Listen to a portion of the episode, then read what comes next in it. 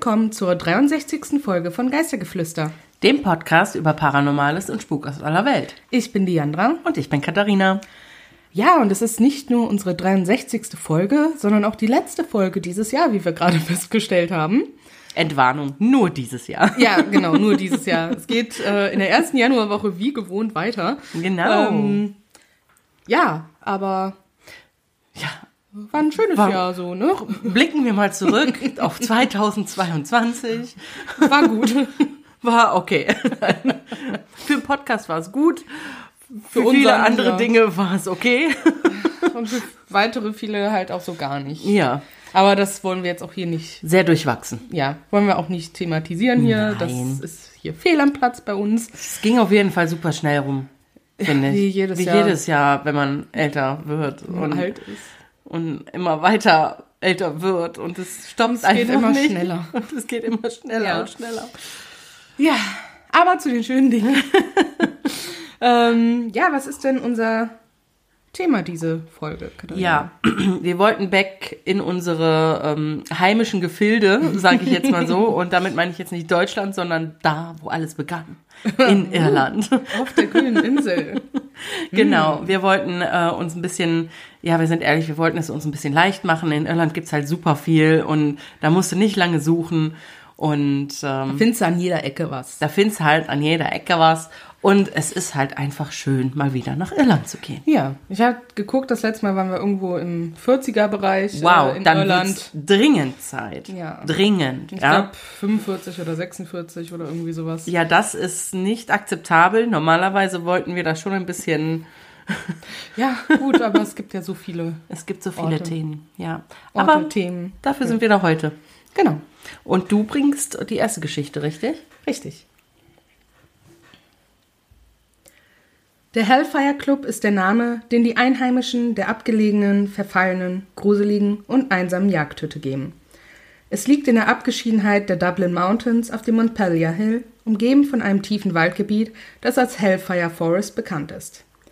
Mit Blick auf die Stadt Dublin hat dieser unheimliche Ort einen bösartigen Ruf und könnte in seiner stillen Abgeschiedenheit fast als friedlich bezeichnet werden. Die ehemals sehr luxuriöse Jagdhütte wurde ursprünglich um 1725 von William Connolly, dem Sprecher des irischen Unterhauses, auf dem heute berühmten Hügel errichtet.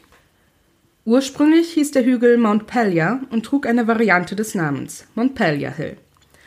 Das Gebäude war von Anfang an dem Untergang geweiht, da es auf dem heiligen Land der Iren errichtet wurde.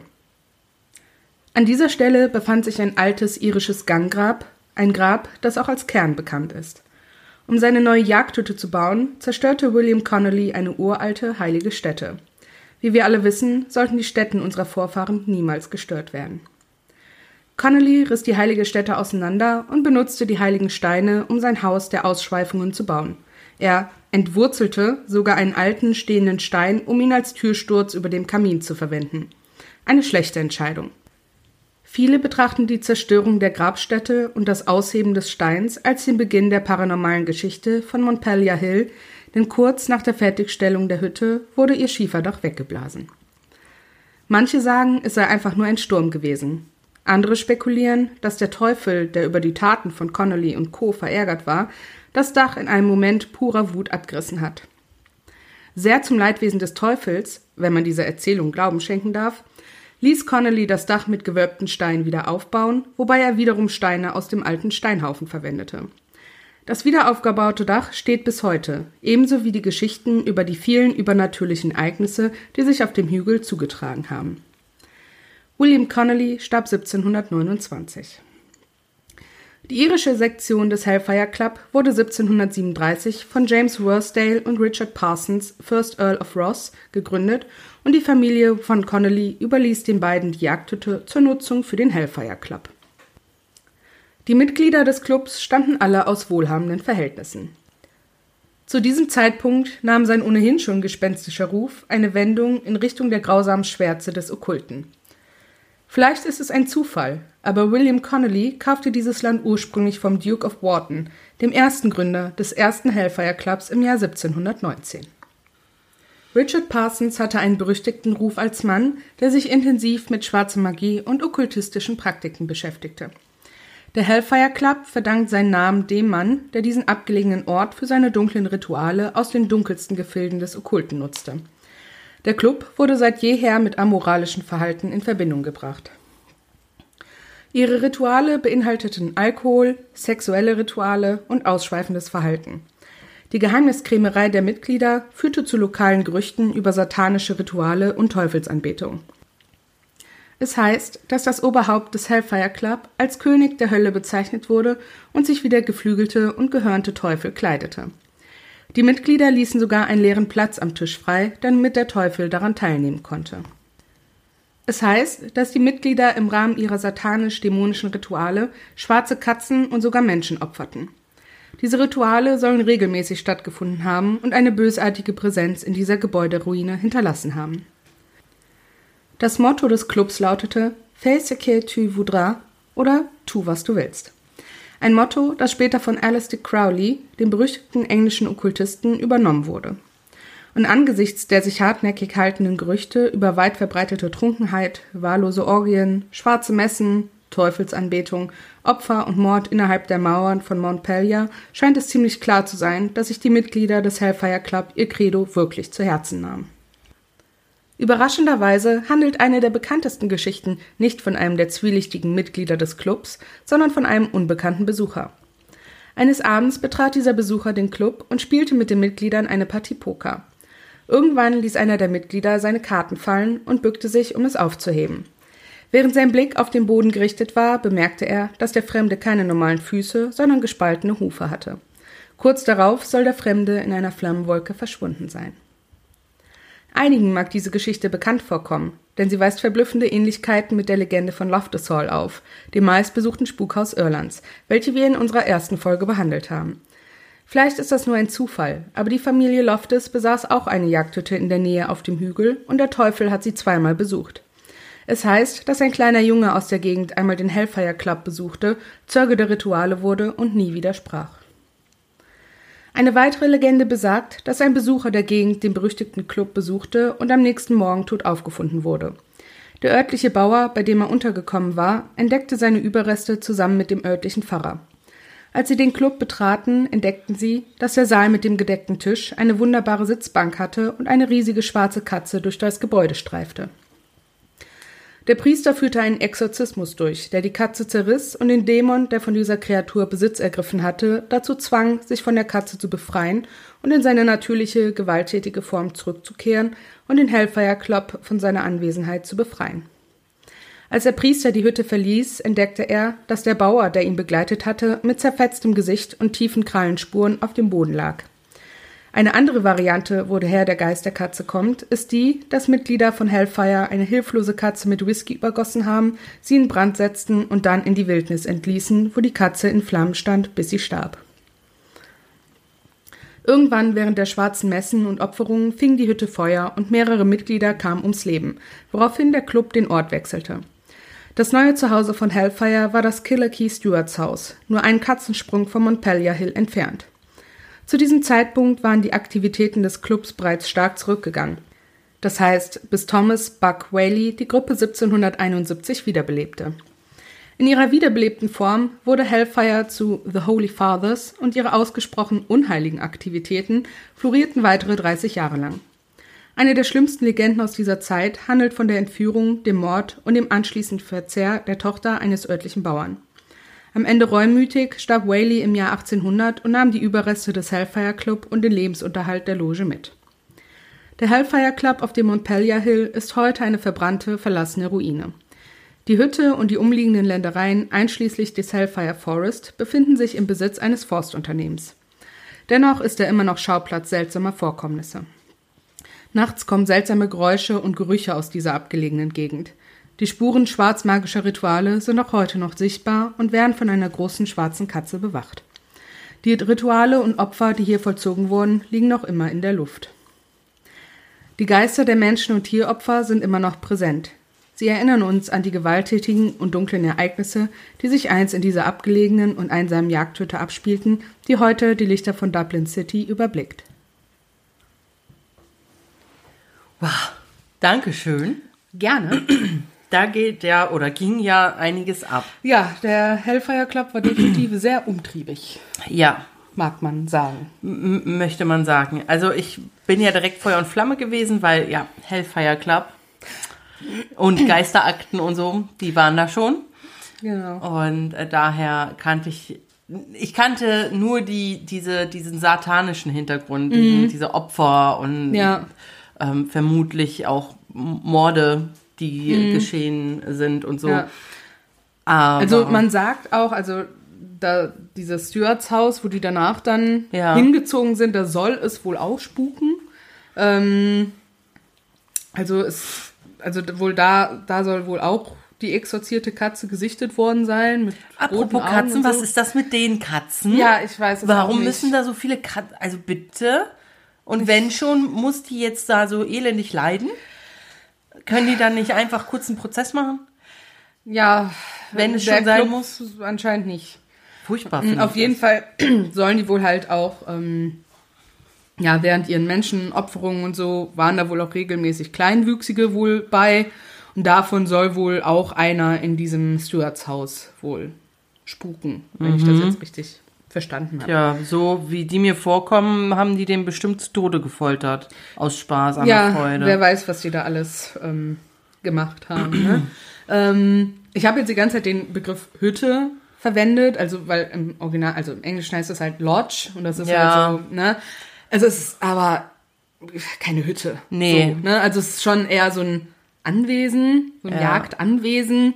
So, ne? Äh, Zwischendurch wurde es auch mit Jagdschloss übersetzt, aber das fand ich jetzt wieder zu übertrieben. ähm, aber deswegen, also es, auch auf den Bildern werdet ihr sehen, das gleicht jetzt keiner schäbigen Hütte oder so, ne? Also das war schon ein ordentliches Ding, ne? Haus. Also eine Lodge halt. Ja, eine so, Lodge, Ne? Also was ja. man sich halt unter Lodge vorstellt, so, ne?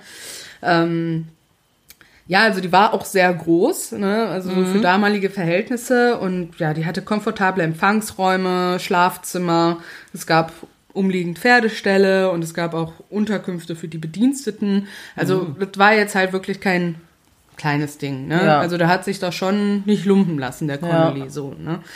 Ähm, ja, ich hatte den Begriff Kern verwendet. Also das Mhm. ist jetzt auch nicht nur so ein Ganggrab. Ne? Also manche kennen das vielleicht als Steinhügel ne? oder halt diese Steinmännchen. Ne? Also diese Männchen, also es sind keine Männchen. Ne? Mhm. Steintürmchen. Aber, ja, Ja. Steintürmchen. Also heißen Steinmännchen, aber diese Türmchen, die so auch oft für Wanderer und so als Weghinweise Ja. gesetzt werden und sowas. Ne?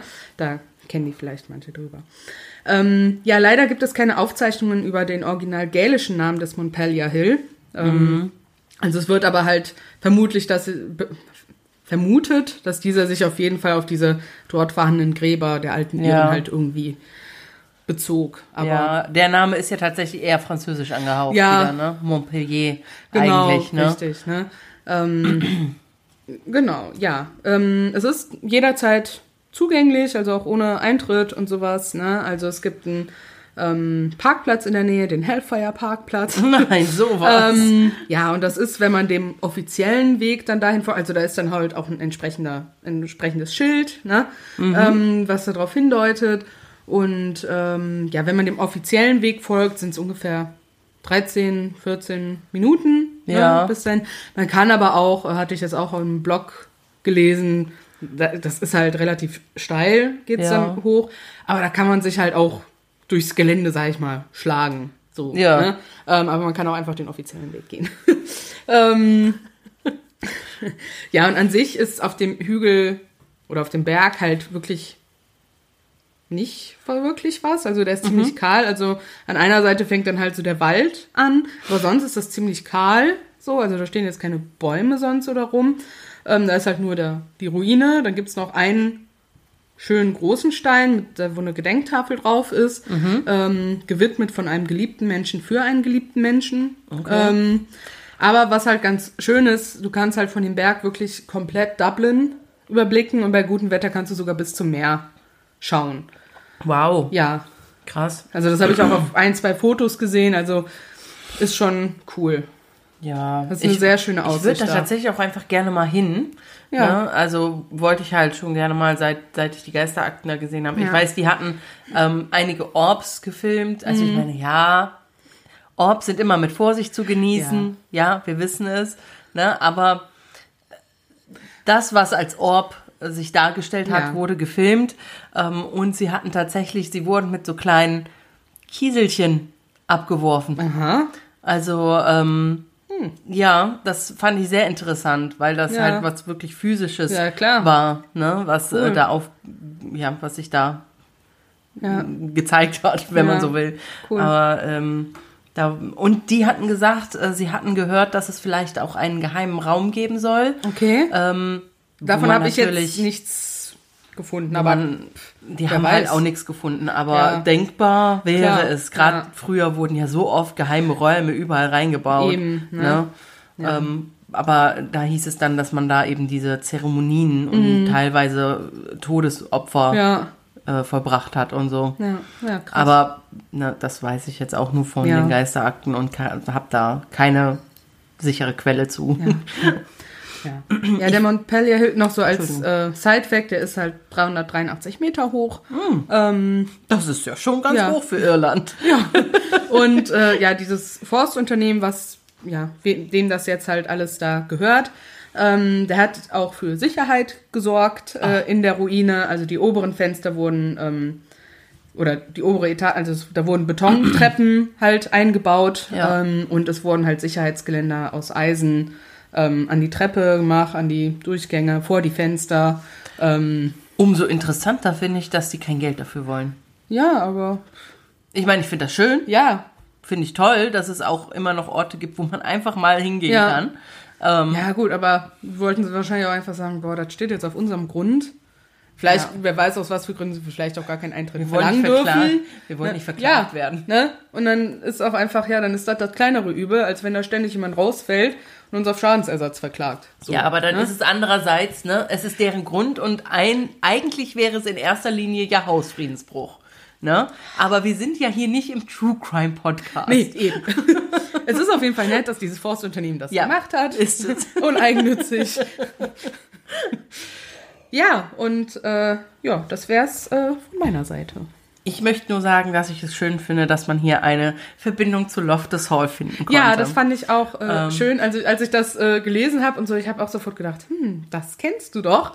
Äh, und dann halt zwei Zeilen später kam dann auch, äh, ja, in Loftus Hall gab's das auch. Ja, voll super. Ja. Also muss ich echt sagen, ich finde das richtig cool.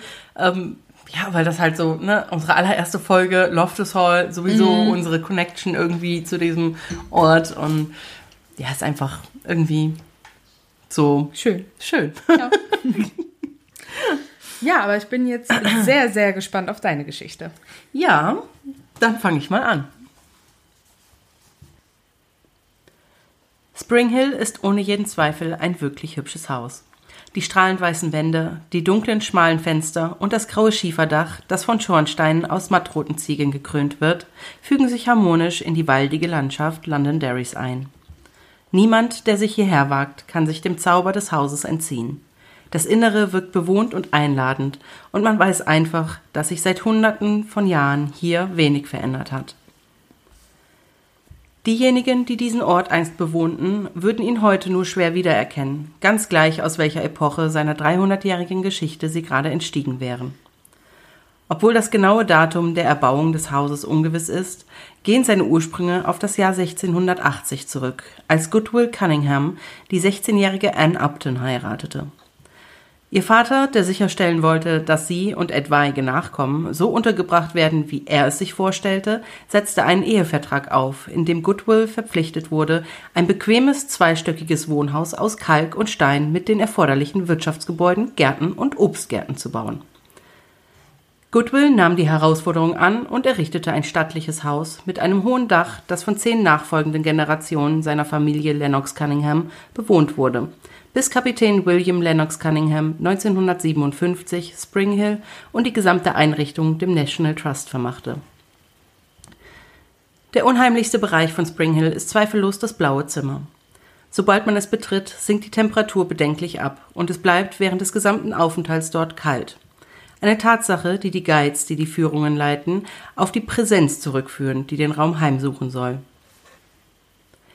Im Jahr 1814 war George Lennox Cunningham, ein Mann, der zur Melancholie neigte, In der Armee, als er die Nachricht erhielt, dass seine Kinder an den Pocken erkrankt waren. Voller Sorge wartete er auf Nachricht über ihren Zustand, und als keine kam, verließ er eines Abends früher seinen Posten und machte sich auf den Weg nach Spring Hill. Auf dem Weg dorthin begegnete er seinem Vorgesetzten, Robert Stewart, Viscount of Castlereagh. Aber da sie gute Freunde waren und er Stewart schon bei anderen Gelegenheiten gedeckt hatte, war er sicher, dass er die Dringlichkeit und Notwendigkeit seiner Abreise verstehen würde. Kurz nachdem George nach Hause zurückgekehrt war, wurde seine anfängliche Hoffnung auf die Genesung aller seiner Kinder zunichte gemacht, als eine seiner Töchter starb. Dann erhielt der trauernde Vater zusätzlich die niederschmetternde Nachricht, dass sein sogenannter Freund Robert Stewart ihn wegen Desertion angezeigt hatte und er vor ein Kriegsgericht gestellt werden sollte. George trat daraufhin von seinem Posten zurück. Der Tod eines Kindes, der Verrat eines Freundes und die Demütigung in den Augen seiner Kameraden führten dazu, dass der arme Mann in eine große Depression verfiel. Zwei Jahre lang kämpfte er, gestützt auf die Liebe und Unterstützung seiner Frau und seiner Kinder, weiter, doch reichte das nicht aus. Am 20. November 1816 zog er sich mit einer Pistole in sein Zimmer, das heutige blaue Zimmer, zurück, in der Absicht, sich das Leben zu nehmen. Olivia spürte, dass etwas ganz und gar nicht stimmte und rannte in die Kammer, nur um mitzuerleben, wie ihr Mann den Abzug drückte. Er starb zwei Tage später. Später schrieb Olivia in die Familienbibel George Lennox Cunningham, der sich seit vielen Monaten in einem sehr melancholischen Gemütszustand befand, setzte seiner Existenz durch einen Pistolenschuss ein Ende. Er verweilte vom 20. November 1816 bis zum 22. und starb, dem allmächtigen Gott sei Dank, als wahrhaft treuiger Christ. Oliviers Geist soll immer noch den verzweifelten Versuch wiederholen, den Tod ihres Mannes zu verhindern, und wurde mehrmals gesehen, wie sie an der Tür des blauen Zimmers stand, die Hände vor Entsetzen erhoben.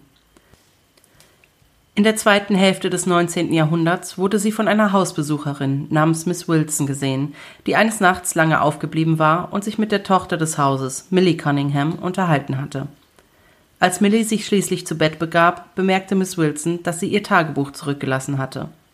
Als sie das Zimmer verließ, um es zurückzugeben, wurde sie durch das plötzliche Erscheinen einer großen Frau am oberen Ende der Treppe aufgeschreckt. Die Erscheinung bewegte sich auf die Tür eines Schlafzimmers zu, hob scheinbar verzweifelt die Arme und verschwand dann langsam wieder. Jahre später ging ein anderer Gast des Hauses, eine Miss Hamilton, eines Abends in dem blauen Zimmer zu Bett.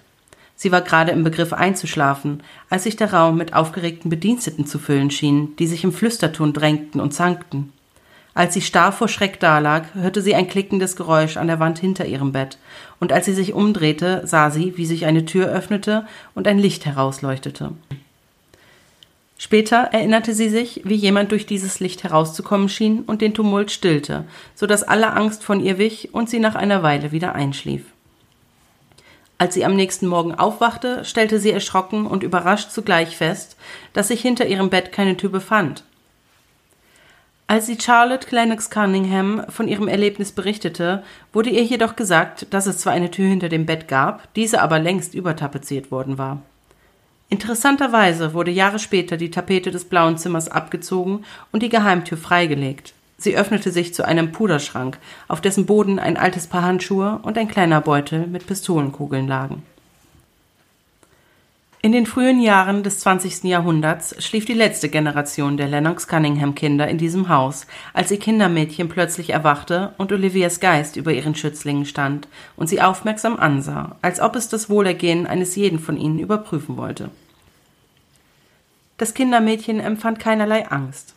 Sie war sogar gerührt von der Besorgnis, die die Erscheinung gegenüber den Kindern zu zeigen schien. Nach ein paar Augenblicken, offensichtlich zufrieden damit, dass alles in Ordnung war, verblasste der Geist einfach und war verschwunden. Heute können Besucher des Hauses die historische Einrichtung und die berühmte Eichentreppe bewundern, und dabei wird man das unheimliche Gefühl nicht los, auf Schritt und Tritt von längst verstorbenen Mitgliedern der Familie beobachtet zu werden, deren Porträts von den Wänden herabschauen. Spring Hill ist ein schöner und stimmungsvoller Ort, und die Betreiber des heutigen Museums sind bemüht, darauf hinzuweisen, dass die Bewohner aus dem Jenseits nichts Bösartiges an sich haben. Und sollten sich einem die Geister bei einem Besuch offenbaren, kann man dieses ruhige Stück des alten Irlands in dem Wissen verlassen, dass man von den ältesten Bewohnern im Haus willkommen geheißen wurde. Ja, vielen Dank für deine Geschichte. Gerne. Ja, auch sehr, sehr spannend und ja, so umfangreich auch einfach. Also auch so Ja. geschichtlich halt. Ne? Also Ja. da ist halt was. Eine Geschichte. Ne? Ja. Ja. Da steckt halt einfach mal wieder eine richtige Geschichte Ja. hinter. Und das ist halt so schön. Ähm, Und was ich halt auch so schön finde, ist, dass so lange Zeit, also zehn Generationen, das ist ja unglaublich lange, Mhm. haben einfach wirklich in diesem Haus von einer Familie gelebt. Ja, das ist echt cool. Und das ist halt irgendwie schön. Ich meine, ich fand es echt ein bisschen hardcore von dem Vater von äh, Ann Upton, ja, Mhm. dass er da äh, verlangte, ihr das prächtigste Haus ever zu bauen, so Ja, ungefähr. aber gut, er wollte halt seine Tochter versorgt wissen. Ja, ne, gut, dass der Mann auch so viel Geld hatte, um das zu tun. Sonst hätte der Vater wahrscheinlich nicht zugestimmt. Ja, das ist auch wieder wahr. Korrekt. Ähm, Aber ich muss jetzt mal kurz fragen, was ist ein Puderzimmer? Naja, ein Puderzimmer. Ich habe das jetzt nicht gegoogelt, aber Ach so. ich verstehe darunter jetzt einfach ein Zimmer, wo man sich pudert? Ja, wo eine Frau sich hinsetzt, so eine kleine Pudernische vielleicht. Ne?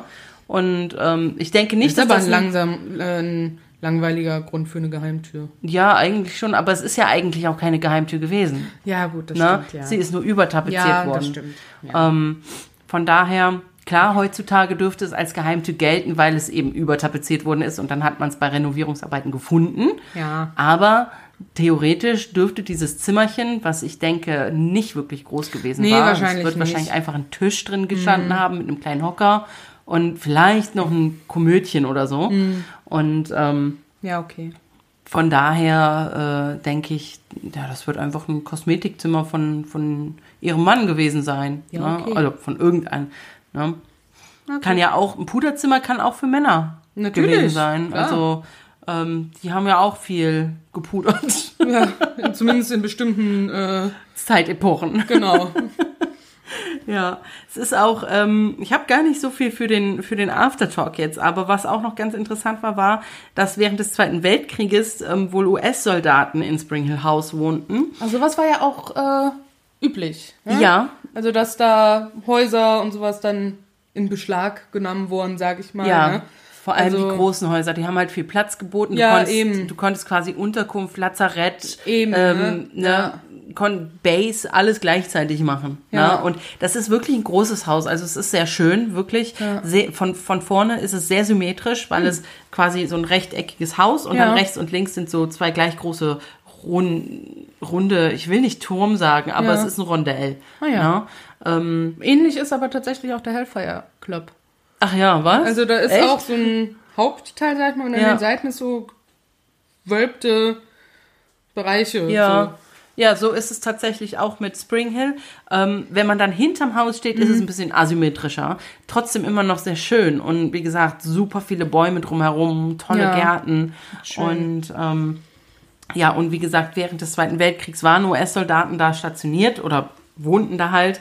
Und ähm, in, ja, also es, es soll im Kinderzimmer ein Kinderbett, also eine Wiege von Olivia damals noch Okay. gestanden haben. Also nicht von ihr selber, sondern von ihren Kindern natürlich. ähm, und die soll äh, ständig haben. hin und her gewippt haben. Und Ah, das okay. sollte so einen klopfenden, ähm, so ein Klopfen oder so ein Quietschen verursacht haben, was Mhm. die Soldaten total irritiert hat. Und sie baten dann darum, dieses Bettchen, diese Krippe, Verbrennen. nee, entfernen zu lassen. Gott sei Dank. Und dann hat das Klopfen und dieses Geräusch eben auch aufgehört. Ja. Ähm, allerdings wurde das Bettchen dann nach dem Krieg wieder in den Raum zurückgebracht und seitdem klopft es da wieder Ah, und ähm, wiegt sich das äh, Bettchen wieder. ja, verrückt. Ähm, ja, total. Und äh, ja, es ist halt wie so viele alte Häuser, auch heute ein Museum. Ähm, da werden wohl auch hin und wieder mal Events ähm, ja, ausgerichtet, sowas wie, wie also ich habe jetzt von Traktormessen gelesen und so, das macht in Irland durchaus Sinn. Wuhu. Oldtimer-Treffen, Ja. ähm, solche Sachen. Ne? Ähm, ja, aber du kannst natürlich auch einfach so das Haus besuchen, Ja. ähm, dir auch eine Führung buchen. Die geht dann ungefähr 45 Minuten Ah, ja. durch Haus und Garten. Schön. Ähm, ist auch gar nicht teuer. Also Mitglieder vom National Trust, die können umsonst da rein. Mhm. Und dann ist der eigentliche Eintritt, wenn du eben kein Mitglied bist, sechs Pfund. Ah ja. Also wir reden ja hier von Nordirland. Ja. Da ist Pfund, weil das ja zu ja Großbritannien gehört. so, ne? Ja, nicht sehr viel. Ja. Also nicht sehr viel Unterschied. Und Kinder kosten drei Pfund dann. Und äh, man kann sogar, das hieß äh, Trust Gift Admission oder sowas oder Gift Trust Admission. Ähm, dann zahlst du 60, 60 Cent, Pfund, Cent, ja, ne? Äh, ja, Also 6,60 zahlst du dann. Und äh, Pennies vielleicht? Ich bin ich mir gerade nicht sicher gerade. Pennies. Ähm, Aber ich bin mir auch nicht sicher. Du zahlst 60 Silberlinge extra. Und dann äh, gehen die an die Stiftung vom National Trust, sodass die eben Geld. Ähm, Pence, das, ja. Pence. Ah, Pence. Ja. Ähm, Ja, ja, und wenn, wenn du dir aussuchst, diesen Eintritt zu zahlen, also die 6 Pfund 60, Mhm. dann äh, werden diese 60 Cent extra halt an den National Trust gespendet, Ah, sodass ja. die äh, also ihre ganzen Objekte Ja. erhalten können und Ja, ähm, cool. Ja, ähm, warten können halt Ja, einfach. klar. Ne? Musst du aber nicht machen. Ne? Das Ja, ist, ist ein- halt eine Wahl. ne? Genau. Ja, Ja, ähm, cool. es gibt ein Café und Parkmöglichkeiten. Sehr schön. Ja. Viel Spaß dort. Have fun. Have fun. Ja, cool. Vielen Dank. Gerne, gerne. Würde ich sagen, gehen wir zur nächsten Kategorie über. Ja.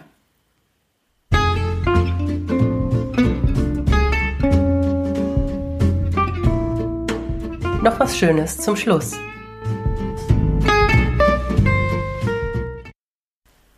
Ja, und heute fange ich mit der Empfehlung an. Und ähm, ich möchte euch heute einen Podcast empfehlen. Mm, Und ja, vielleicht der ein oder andere ist wahrscheinlich auch schon über den gestolpert und hat es mitbekommen. Gemischtes Hack. Nein, Ganz, ganz. ein paar Underdogs möchte ich empfehlen. Nein. Nicht gemischtes Hack. Ähm, sondern das geht tatsächlich, äh, so ist ein True Crime Podcast, äh, aber ein, Mordlust. Entschuldigung, nein, ich höre jetzt auf. Tut mir leid. nein, ein in sich abgeschlossener Podcast, also noch nicht, da kommen neue Folgen immer noch raus. Ähm, und zwar der zu Frau Liebs, die Suche nach dem Oh. Mörder. Der ist äh, von einem Sternredakteur. Ähm, also der hat eine limitierte Anzahl an Folgen, ich glaube zwölf insgesamt. Und äh, wenn du nicht gerade auf äh, RTL Plus Podcast hörst, ähm, kommt halt immer nur jede Woche oder so eine Folge raus. Okay.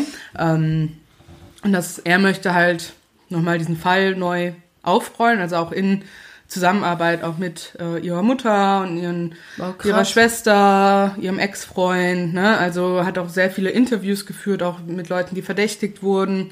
Ja, und möchte da einfach äh, halt nochmal ja, Bewegung irgendwie reinbringen, auch in der Hoffnung natürlich von der Mutter, dass vielleicht jetzt doch noch der, die entscheidende Zeugenaussage kommt oder äh, das Ein- Geständnis. Ein Hinweis, das Geständnis, Ne? ja. Ähm, ja, und ähm, nur kurz für Leute, die vielleicht nicht wissen, ähm, was mit Frau Liebs passiert ist. Die ist ähm, 2006, ähm, meine ich, ähm, oder 2004. Auf jeden Fall, als die WM auch in Deutschland, meine ich, war, ähm, ist sie, ja, Ja, das war während der WM. Genau, ist sie nach einem Kneipenbesuch ähm, entführt worden. Ja, und hat dann äh, aber Lebenszeichen von sich gegeben. Also erst in Form, das erste war eine SMS und dann aber Anrufe, fast eine Woche lang jeden Tag. Ähm, Die Anrufe waren aber halt sehr, sehr komisch Skurril. sehr skurril, also kurz angebunden. Sie wirkte wohl immer wie abwesend. Ne? Also es war halt ein sehr komisches Szenario. Und irgendwann kamen halt keine Lebenszeichen mehr von ihr, bis dann halt ein paar Monate später auch ihre Leiche dann gefunden wurde. Ja, und leider ist der Fall halt bis heute ungeklärt. Und ja, da geht's halt in dem Podcast nochmal drum. Ähm, Das ist jetzt auch der letzte Versuch von der Mutter. Ja. Ähm, na, und sie sagt halt, wenn das nichts bringt, dann Ich, muss sie es halt ja akzeptieren so ne ich stelle mir Und- das so schwer vor. ja und der Podcast ist wirklich sehr gut gemacht von dem Reporter der hatte auch wohl ich glaube vor ein paar Jahren schon mal eine Doku wohl dazu gemacht die habe ich aber nicht gesehen ähm, was ich auch ganz gut finde er spricht den Täter, also es wird halt von einem Täter ausgegangen, also auch von der Polizei und alles, weswegen er in dem Podcast auch immer von einem Mann spricht. Er spricht ihn zwischendurch immer direkt an. Boah. Das ist Gänsehaut. Ganz, ja, auf jeden Fall. Ähm, genau, also den Podcast möchte ich euch empfehlen. Wenn ihr halt mit der Thematik, sag ich mal, grundsätzlich was anfangen könnt, wenn ihr das interessant findet. Ja. Ja. Und vielleicht äh, bringt es ja wirklich was. Ja. Das wäre nur zu hoffen. zu hoffen, echt, auch für die Familie. Ja, Das ist, ich finde sowas immer ganz schlimm. Ich stelle mir das einfach grauenvoll vor. ja, Und weil du einfach überhaupt gar nicht abschließen kannst. So. Mhm. Deswegen viel Glück, dass da vielleicht doch irgendwas bei rumkommt. Ich ähm, stelle auch etwas Bedrückendes vor, tatsächlich. Und das habe ich erst gestern gesehen ähm, auf Netflix, eine Doku. Da habe ich dir direkt ja. geschrieben. Ähm, der Vulkan, Rettung von Wakari. Ähm, Ja. Es geht um den Vulkanausbruch ähm, auf White Island, Wakari, äh, in Neuseeland. 2019 war das, 9. Dezember 2019. Und ähm, ich habe das damals überhaupt nicht wirklich mitbekommen. Nee. Ehrlich gesagt. Muss ich auch sagen. Muss ich ehrlich sagen, mir war das völlig neu, als jetzt diese Doku, das ist also ein Doku-Film, ähm, anderthalb Stunden, keine kleine Serie oder so, sondern wirklich einmal anderthalb Stunden Mhm. und damit ist das abgeschlossen. Ähm, es geht darum, dass eben dieser Vulkanausbruch war, ganz unverhofft halt, äh, unverhofft klingt doof, überraschend. Ja. Ähm, aber ähm, White Island war halt absoluter Tourismusmagnet zu Mhm. diesem Zeitpunkt. Also es gab wirklich, die Insel liegt 48 Kilometer vor der Küste von Wakatane. Das ist eine Stadt an der Ostküste Neuseelands, ähm, nördlichen Ostküste Neuseelands. Und äh, so ein Bötchen, das fasste ungefähr 22 Leute. Ähm, und das brauchte ja seine anderthalb Stunden, um da überhaupt erstmal hinzukommen. Dann konntest du diese Tour buchen, dann bist du da hingefahren worden mit Tourguides, die haben dich einmal über diese Insel geführt, relativ schnell eigentlich, weil die Insel nicht groß ist. Du gehst also quasi durch diesen Vulkankrater durch. Das ist jetzt nicht so ein Vulkan, wo du dir vorstellst, ja, du kletterst da erstmal komplett hoch, um dann in ein ganz tiefes Loch mit Lava zu gucken. Das ist was ganz anderes. Das ist eher so ein Vulkan, das haben, erklären die auch. Der speit keine Lava, sondern die Gefährlichkeit kommt durch den heißen Dampf und Gesteinsbrocken und Asche, die der speit, wenn Okay. der ausbricht. Ah, ja. Und ähm, naja, auf jeden Fall, zwei Tourboote sind an dem Tag da. Insgesamt, ich glaube, 48 Touristen oder so. Auf jeden Fall bricht dieser Vulkan dann aus. Es gibt ein paar Hinweise, aber auch nicht so richtig viel. Und ähm, ja, es verlieren halt auch einige Menschen ihr Leben dort. Die Doku ist wirklich, wirklich gut gemacht. Viele, oder einige, nicht viele, einige der ähm, Leute, die dabei waren, die werden natürlich auch interviewt. Du kannst richtig sehen, deren Verletzungen, Mhm. Ja. die Narben. Die Ja, ich folge einer haben. auf TikTok, die auch an dem Tag halt da war und da halt ihren Vater und ihre Schwester dann verloren Mhm. hat. Und die hatte auch, ich glaube, 70 Prozent ihrer Haut war verbrannt. Ja. Ne? Ähm, die muss teilweise halt immer noch diese Garments tragen, Mhm. ne? die halt diese Haut schützen und sowas. Ne? Ja. Ähm, Es ist ganz, ganz grauenvoll. Also es ist unfassbar, das habe ich auch gestern zu meinem Mann gesagt, zu Micha. Es ist so unfassbar, wie etwas so fantastisch Schönes, Mhm. weil das ist, das sind absolut atemberaubende Bilder, die du da siehst. Ne? Auch ich. Wenn der ausbricht, wenn dieser ganze Dampf hochkommt. das ist aber, ja bei Vulkan auch, das sieht ja schon spektakulär aus. aber ne? wie das, also so fantastisch und atemberaubend es ist, genauso gefährlich ist das. Ja. Und alles in der Natur ist so. Alles, was so unglaublich schön ist, ist genauso gefährlich. Ja. Und diese ganze Doku ist so mitreißend gestaltet. Also ich hatte ständig Gänsehaut und ab dem Zeitpunkt, wo es in der Doku darum geht, dass der Ausbruch passiert, Mhm. War ich eigentlich ständig den Tränen nah, weil ja, weil man sich ein- einfach selber natürlich in irgendwie dahin projiziert und dann denkt, was wäre, wenn ich mit meinem Mann da gewesen wäre oder mit meiner Schwester oder Mutter oder wem auch ja. immer, ne? Und das ist schon krass, aber die ist informativ und halt einfach sehr mitreißend und es zeigt sehr gut, wie die Menschen trotzdem weiterleben danach, ne? Also Ja. wie die trotzdem wieder ihren Lebensmut finden und ja, einfach dann damit gehen und mit dieser Erfahrung leben. Ich äh, möchte euch also Der Vulkan auf Netflix empfehlen. Ja. Ja, das war ja auch damals, wo du meintest, man hat da eigentlich so kaum was mitbekommen, weil auch bei dem Erdbeben genauso, wo ich Nepal? da, nein, wo ich in Ach Neuseeland so, war, das ja, Erdbeben. ja, das Erdbeben. Boah, da war kaum schlimm. was in deutschen Medien Ja. zu den, da musst du schon wirklich konkret danach suchen. Ne? Ich weiß noch, dass ich mir voll Sorgen gemacht habe damals. Ja. Aber gut, das sind Weil du, weil du auch nicht geantwortet hast, aber du hast einfach geschlafen, ne? das war halt mitten in der Nacht. Und wir alle so, oh mein Gott, die andere meldet sich nicht. Also kurz, ähm, als ich damals 2016 in Neuseeland war für zwei Monate, war kurz, ja irgendwo Mitte November war das, glaube ich, ähm, ein sehr, sehr starkes Erdbeben auch da. Ähm, das war aber, ja, 400 Kilometer ungefähr von unserem St Nachtplatz weg. Wir haben es trotzdem in der Nacht noch gespürt, wobei wir das halt nicht als Erdbeben zuordnen konnten, weil ich habe einfach gedacht, meine Reisepartnerin unten im Van hätte sich halt gedreht, so im Halbschlaf halt. Ja. Denkst du, die dreht sich gerade irgendwie oder sowas? Ne? Ja. Am nächsten Morgen haben wir halt, hatte ich so Nachrichten auf mein Handy. Diana, geht's dir gut? Geht's dir gut? Markier dich bei Facebook als sicher. Die Option hatte ich gar nicht, weil ich ja so weit weg war. ne? Und in den Nachrichten in Neuseeland haben wir das dann halt auch gesehen, ne? Und hatten dann noch eine Seite, wo wir nach Nachbeben gucken konnten und sowas, ne? Aber da musstest du halt auch wirklich gezielt.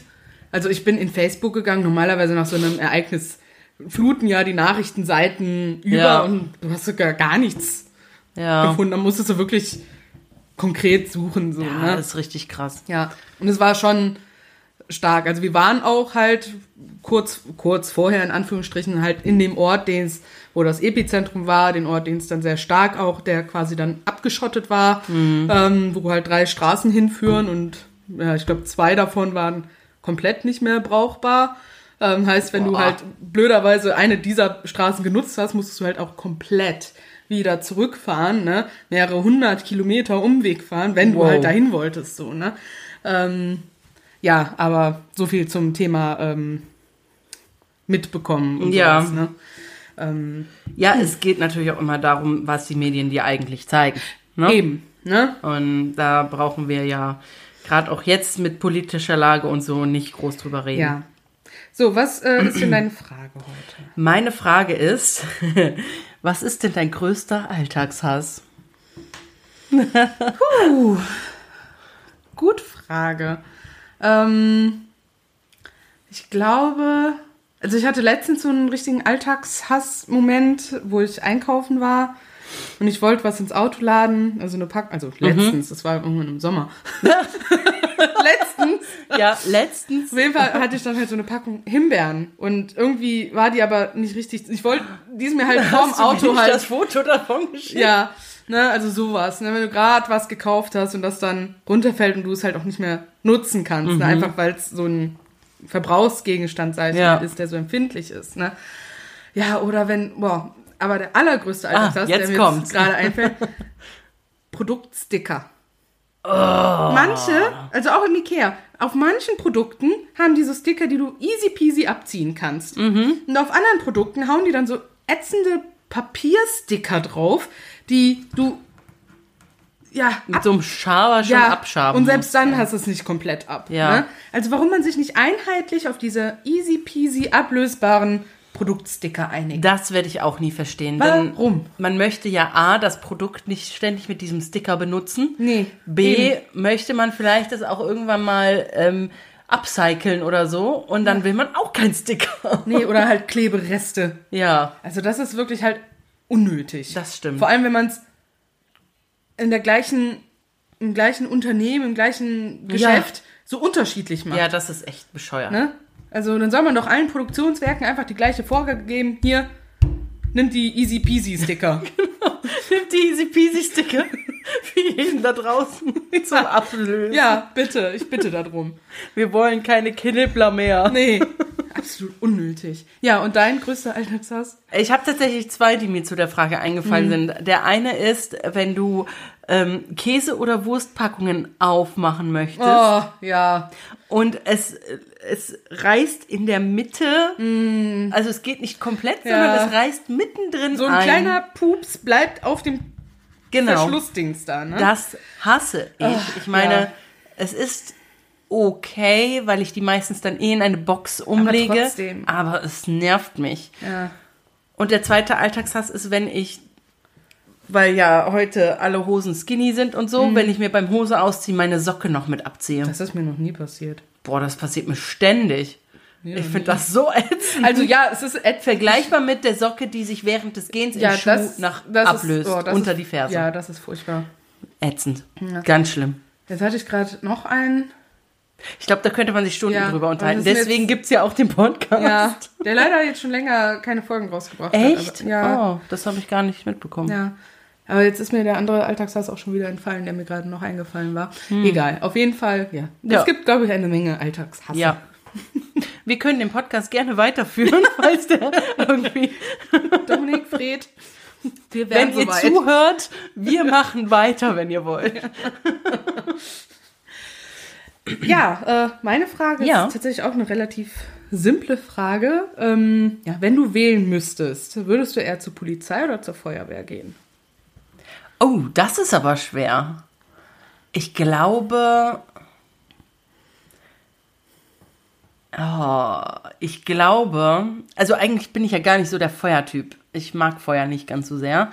Aber ich glaube, ich würde trotzdem zur Feuerwehr gehen.